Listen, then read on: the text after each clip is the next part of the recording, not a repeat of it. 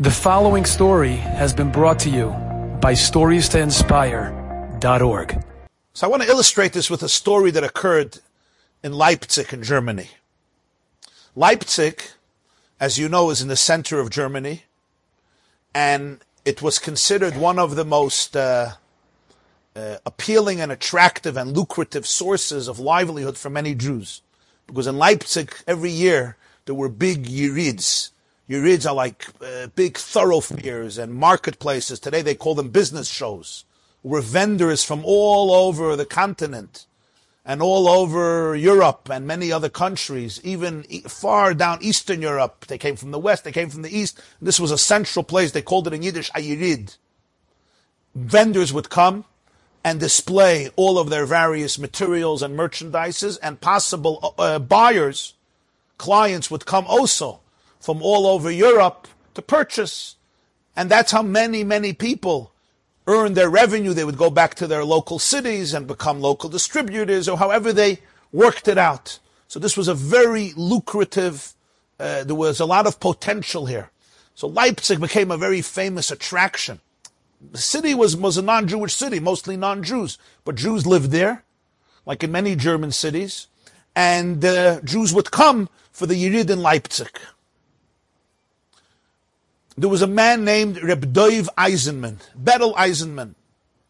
Berel Eisenman dealt with uh, materials, fab- fabric, various types of fabric from which they would make various uh, clothes and garments. And he would go every year to the Yirid in Leipzig and he would purchase various, various diverse fabrics, which he would then bring home, sell, develop, and he made a very, very comfortable living from it. One year, he fell ill and he had a surgery. This is in the 1800s, the 19th century, and he could not go to Leipzig. But this was very important, so he decided to send his wife. Chanaleya was her name. Chanaleya Eisenman never went to Leipzig. She would stay home. Her husband took care of it, but there was no choice. He had nobody else to send. So he spoke to her about it and she said, I'll go. But she didn't have any experience. So he prepped her. You know, he described what Leipzig looks like and what happens and how the Yerid takes place. And it continues for a few weeks. And you go from vendor to vendor. And he gave her a list of all the connections he has. He knew all their names. So before telephones, he couldn't give the WhatsApp uh, clip or the telephone number, but he gave a list of the clients that he deals with, the sacharim, the merchants, the vendors.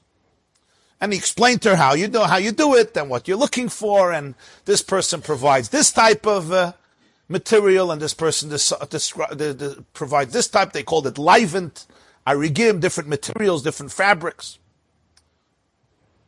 Shine. She took the journey a little with trepidation, with hesitation, but this was the least she can do to be able to make sure that they stay afloat and her husband would make the revenue that he needed. He also gave her the money that he made from last year to be able to pay for everything. Before you come back, you have to pay. She comes to Leipzig and she stayed in the hotel where her husband used to stay. They never met her, but they were happy to see her. When she introduced herself, she got her room. And the beginning of the Yerid, she went out to the marketplace, to the thoroughfare, to the show to be able to begin all of the handling and wheeling and dealing and purchasing. She made sure she had the money. He gave her basically banknoten. It was uh, it was the documents, what you would call was basically you know bills, and uh, they were all wrapped up in a in a string together. It was a big pile that she kept in the hotel, and she went to begin to examine everything that's available. And she started to go from vendor to vendor. She introduced herself, and she got a very warm reception, even though they were expecting Beryl, her husband, to come, but she explained the situation. And they were very happy to assist her, just as they were very happy to assist him. He was a really, really good and consistent and stable and reliable and trustworthy client. They even told her she could take any material she wants. She doesn't have to pay right now. At the end of the year, she could come before she goes home and pay up as she wants. In other words, she could put away her stuff without paying, put them on the side and pick them up later, and she does she could pay only at the end because they trusted her husband, they trusted her. And to her very positive, uh, uh, she didn't expect such hatzlacha. Within a few days, two or three days, she was done. She got everything she needed. She really, really did much better than she expected. And it was extremely, extremely successful. Gewaldig Baruch Hashem. She even managed to do better than her husband. We wouldn't expect otherwise, right?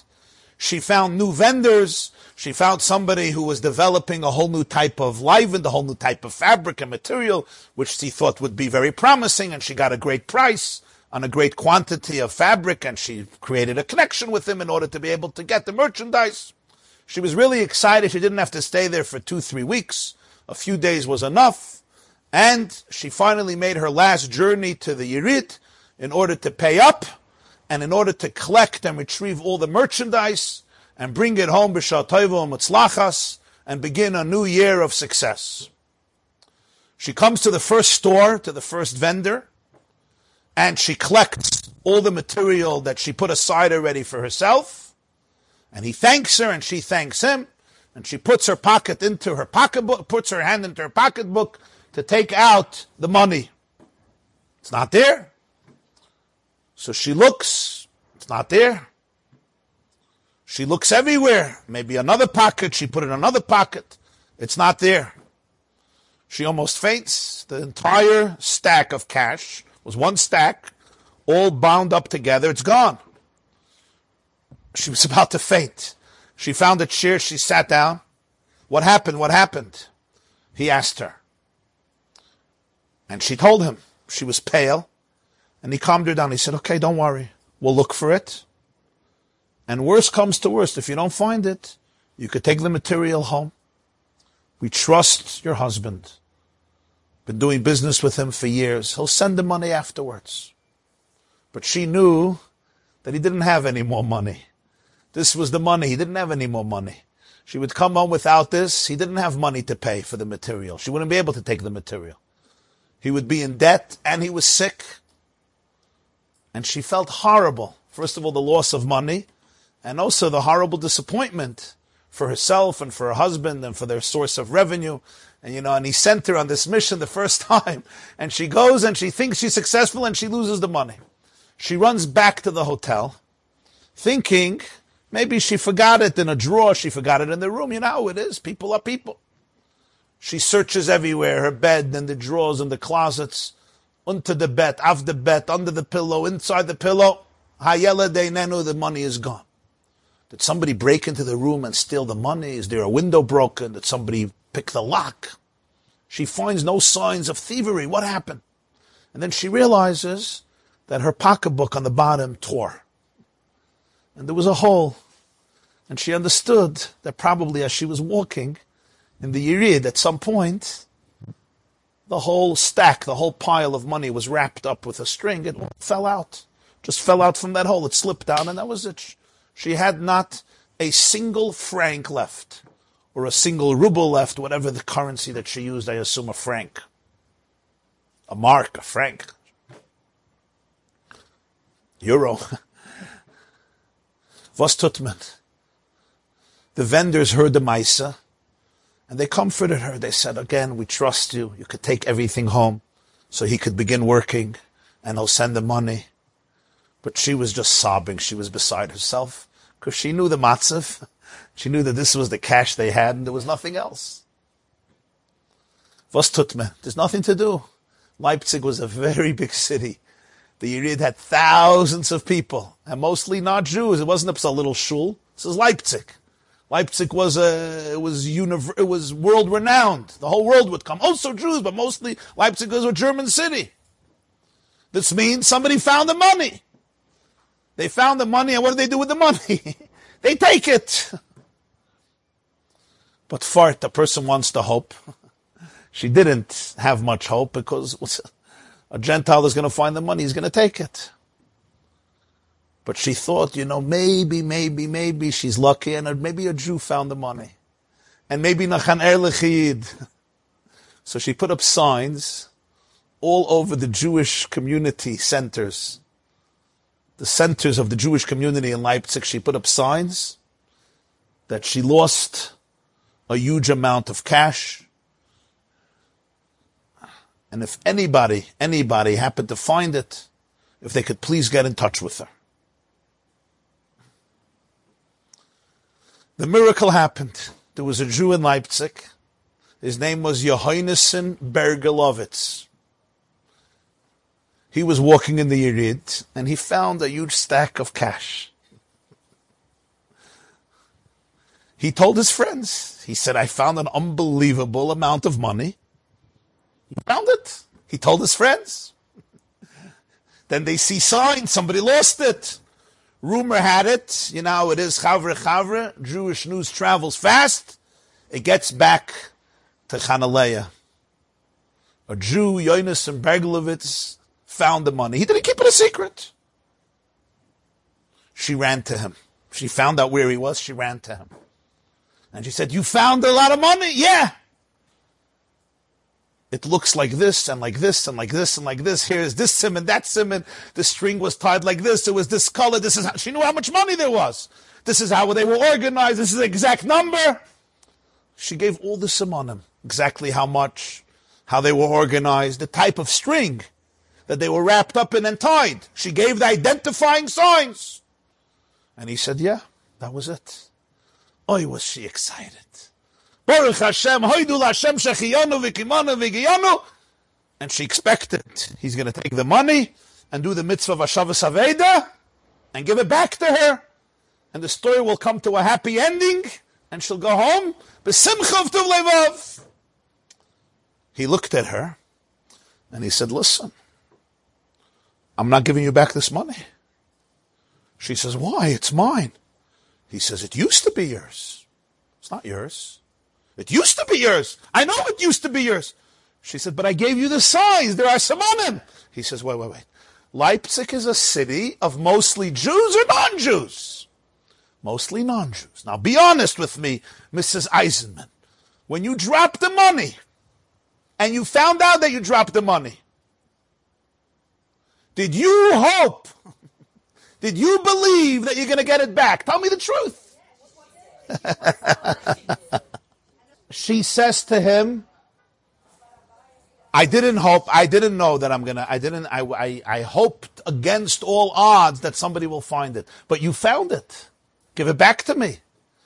He says, the halacha is that Ir Sheruba Nachrim, a city, that the majority of the city are people who are not obligated in Ashavas Aveda, and you lose something, naturally you give up, even if like always people have hope against all odds, and therefore, even though lifnim mishuris hadin, if I want to go beyond the letter of the law, he says, I desperately need the money. This money came to me, halachically, it's mine. She started to scream. I understand. She said, I can't understand how you do this to somebody. You know that it's mine. You know that I lost it. I gave you this amount, and you're not even denying it. This is my blood. This is our sweat. This is our tears. He was stubborn. He said, I'm sorry. I'm not obligated to give you the money. You lost it. There was Yush. He says, you know what? Let's go to the rabbi. It happens to be that in Leipzig at the time, you had one of the biggest rabbis of the generation, the Rav of Kovna. His name was Rabbi Yitzchak Elchanan Spektor famous Rabbi Yitzchak Elchanan Spektor, known as Rabbi Yitzchak Elchanan, he was from Kovna, Lithuania, and he was in Leipzig. He passed away Tafresh Vav around 1896. So this is before. As I said, it was the 1800s. And he was in Leipzig. They said, let's go to the Kovner. Rabbi Yitzchak Elchanan was one of the greatest halachic authorities of his times. He was very, very, he was world renowned both for his leadership and his wisdom and his integrity. He was a really, he was a giant of, he was a spiritual giant. So she was happy to go to the Yitzchak and they go. He thought it's a no-brainer. As painful as it is, technically he won. They go into Yitzchak Elchanan. She shares her side of the story. He shares his side of the story, and he says, Rebbe, explain to the woman explain to the woman that halachically and legally I am not obligated to give back the money. It's a city with mostly Gentiles. The hope that she's going to get it back and a Jew is going to find it and return it to her was so slim, and the halacha acknowledges that, and therefore there was yiush, and I can have the money. Tell it to her. Rabbi Yitzchak Elchanan thinks for a moment. and to this guy's horror or dismay, he says, Chanaleah is right. It's her money. He says, yeah, but why? So this is what he said. He said, whose money is this? Her husband gave her the money and appointed her as his shliach to do the, this is his business. He runs it. He's sick. So he asked his wife to be his shliach and to represent him. And he gave her the money. He runs the business. He takes care of the money. He gave it to her to go and buy the material and bring back the material. Now I want to ask you a question. Let's say you lose something. You lose something. You lose your sweater. And I despair. I have yish. Is that called yish? No. If you lost a sweater and you say, you know, I'm going to find it. I'm going to find it. I'm not giving up. And I say, no, you're not going to find it. That's not, I can't be zich meyayish for you. It's your money. So Yitzchak Elchanan says, even if she despaired, it's not her money to despair. She was meyayish. She gave up. It's not hers. She gave up. Her husband never gave up. The guy says, well, her husband would have given up. Yiyu Shaloimi Das, the Allah is like Abaya, you remember? He lived, let's say he lived in Russia, wherever he lived. He didn't know what happened. Again, this is before WhatsApp. If it was after WhatsApp, she would have sent him a message and he would have also been Zechmiyayish. But this story happened before WhatsApp. So he never found out what happened. If he would have learned that his wife dropped the money in Leipzig, he may have also despaired. Yiyush. But he never found out about it. So it's called Yiyush Shaloi Midas. Abaya says, it's not Yiyush. She can't despair because it's not hers to despair on. She has a right to use the money and buy material. That's called a shliach. I entrust you with a mission. But it's his money. I can't despair for your money. He never despaired. Shaloi Midas. And there's Simonim. There was no Yiyush. Chanaleah went out of Rabbi Yitzchak Elchanan's room with all the money. But you, so you hear we you hear we did this? You know, it's very easy to say, Yiyush, I'm sorry. You know, he would have been a nice row. He would say, give her 50%. Maybe he would take out some money from his own pocket. But he really went back to the core. And he said, I can't be Zechmayayish on your money. Sorry. Doesn't work that way. she has certain rights, yeah? Not for Yush. He never had Yush. There's Simonim, you gotta give it back. This story was shared by Rabbi Yeruchim Leibovich, Rabbi Yeruchim Levovitz, who was the famous mashgiach of the Mir Yeshiva before the Second World War. He's known as Rabbi Yeruchim. Rabbi Yeruchim was the spiritual mentor in the famous Mir Yeshiva in Lithuania, not too far from Kovna. He passed away in 1936. He was succeeded by Reb Chatzkel Levenstein. Rabbi Yeruchim would share the story with the students, with the students. And when he would conclude the story, he would tell them this. He would say, do you see how this is a story about everybody's life? Because one of the most common and painful experiences in life is what's called yush. People despair. Despair comes in many different forms, but the common denominator of despair is I become dejected. I become depleted. I, re- I resign. It's a feeling of surrender. As somebody once said, a poet once said, most people live lives of quiet desperation people pick up their hands and say, Azayizus. You know? Sometimes it's a communal issue. They say, go fight City Hall. Go deal. This is how it is. This is how it always was. Go home and deal with your own stuff. You're not going to change a thing. Sometimes it's despair for people's marriages. You know, this is who, this is what I'm dealing with. Shine. Done. Sometimes it's despair with people's children. Sometimes it's despair with other elements. Emotional, psychological, spiritual, financial. But there is this inner sense of Yush. I give up.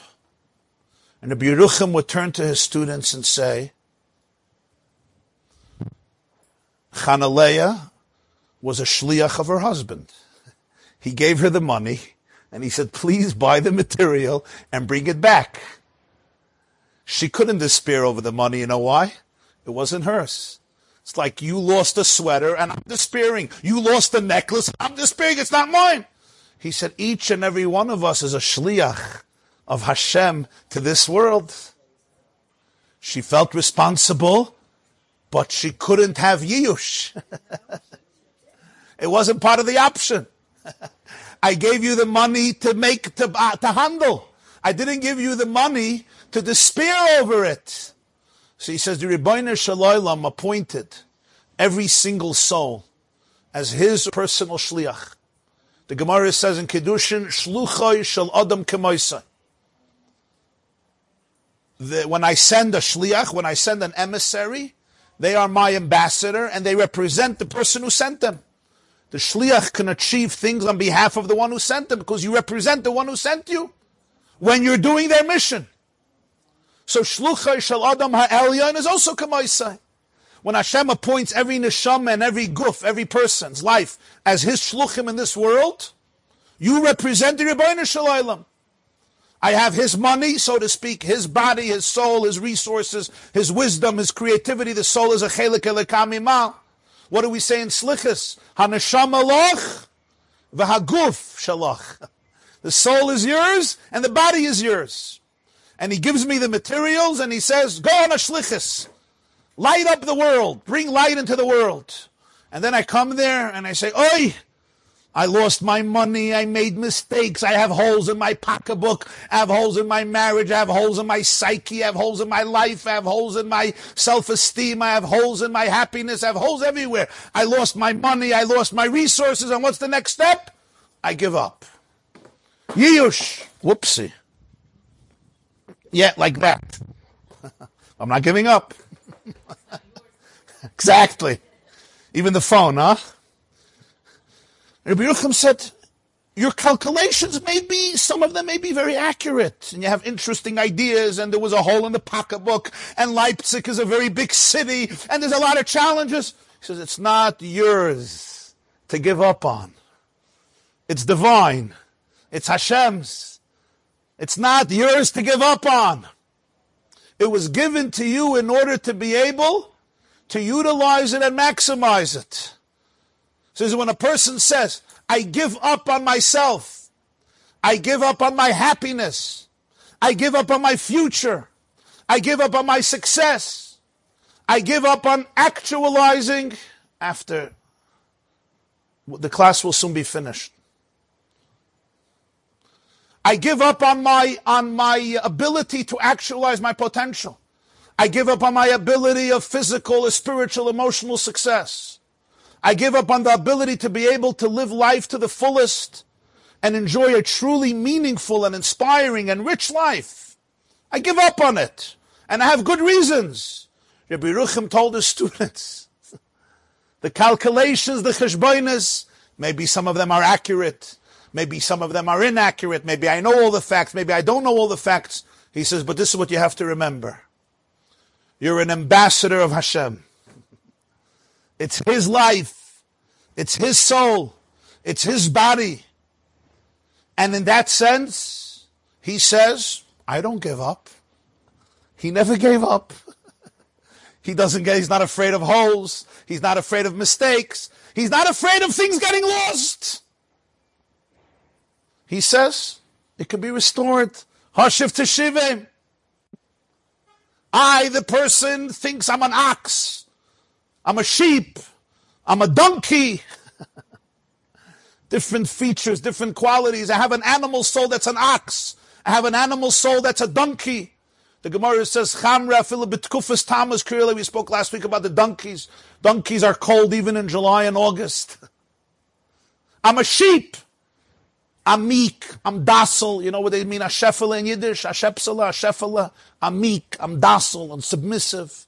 I'm spineless. Or I'm an ox. I'm brazen. I'm aggressive. Don't start up with me. You see the difference? One is fight. One is flight. One is freeze. One is fawn. Yeah. Whatever the response is. And it's lost. I'm lost. The ox is lost. The sheep is lost. The donkey is lost. The cloak is lost. Shem says, I'm not afraid of it. I never gave up. There's Hashavas Aveda. As long as you don't lose sight of the simon. There's always a simon that shows you that it belongs to me. There's always a simon. My imprint is there. As long as you can be able to look into yourself and identify who is the owner, as long as you can always know and remember and have this conviction that your core is absolutely divine and your life is divine, and even if there's parts that are lost and parts that got torn and things like that, but there's a simon. I never, I never erased the simon ever. The simon is never erased. Shloisha simonim yesh The Gemara says, in every one of this nation there's simonim. They're called simonim. The identifying signs of the Ribbono Shel Olam, Rachmanim, Baishanim, Goim Lechasadim, compassion,